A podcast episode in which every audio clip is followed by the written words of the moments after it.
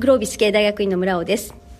今日は昇進ということについて考えていきたいと思います。まあ、最近あのよくね今時の若者は昇進とか昇格には関心ありませんというふうな、アンケートがよく出てるわけですが、まあ、それでもビジネスパーソンである以上、まあ、昇進昇格ということについて最低限理解しておく必要があります。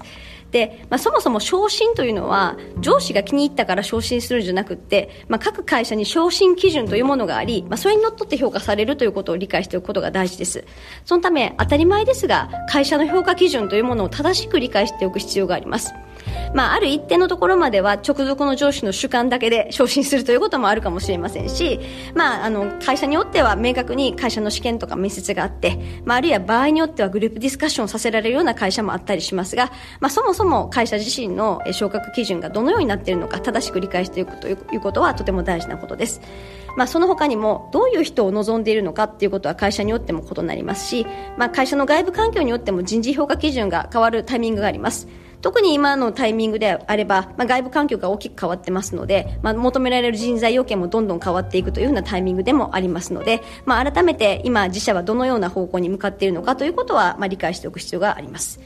あと誰が評価をするのかっていうことを意外と理解してない人が多いんですよね。まあ、直属の上司ばっかり見ていても実は別の上司がすごい力を持っている場合もありますし、まあ、部門トップが力を持っている場合、まあ、一定の力を、まあ、人事が持っている場合、まあ、企業によっては360度評価で、まあ、同様の評価あるいは上司よりも部下の評価を過重平均的に重視する、まあ、そんなところもあったりします。まあ、そういった評価者も企業によって大きく異なりますのでまずは一体どのような基準でどのような評価者なのか正しく理解しなければなりません。で当たり前に評価というのは上司の期待ということに合致しているかどうかということが大事ですので、まあ、そもそも上司の期待は何なのかということを把握することは最重要です。まあ、評価されるということはその期待値を上司の期待値を超えているということですので、まあ、全然違うところを頑張っても、まあ、そんなこと頑張ってほしかったわけじゃないんだよねというふうなところになってしまうと、まあ、勝手に思い込んで頑張ったけど評価されないという残念なことになるかもしれません。でさらに直属の上司が何を評価するのか、まあるいは上司の特性がどういうものなのかということの理解も大事です。非常に細かいところまで全部見てくれてる上司もいますけれども、まあ、上司も非常に忙しいのでほとんど見てくれてないというふうな上司もいます。でそうすると、まあ、自分の上司はよく見ている上司なのかあまり見てくれてない上司なのかまずそのところから理解していく必要があります。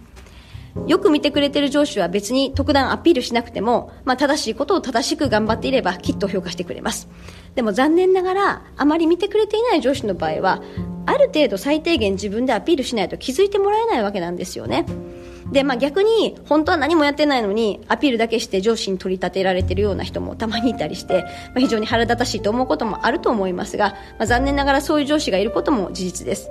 でそうすると何が大事かというと見ていない上司の場合は最低限のアピールをするということも意識的に行わなければならない、まあ、逆にそうしないともったいないことになりがちだということなんですよね。まず、えー、上司の特徴ということを把握しながら、うんとまあ、あとはその細かく報告してほしい人なのかポイントだけでいい人なのか、まあ、そんなところも最低限理解しておくことがとても大事です。あとまあ上のポジションになればなるほど、まあ、自分の部門だけではなくってそれ以外の部門からの人の評価っていうのも加味される場合もありますまあ、そうすると全方位的に普段あまり関わりがない人からも、まあ、当然評価されるということがあるかもしれないですので、まあ、全方位的に見ておくということなんかも大事かもしれないですし、まあ、できるだけやっぱりいろんな人と関わって、まあ、ネットワークを作っておいて、まあ、この人は使えるよねというふうにやっぱり思ってもらえる方が、まあ、限られたポジションの中では相対的に優位になるので、まあ、いろんな人と社内ネットワークを持つということもとても大事なんだと思います。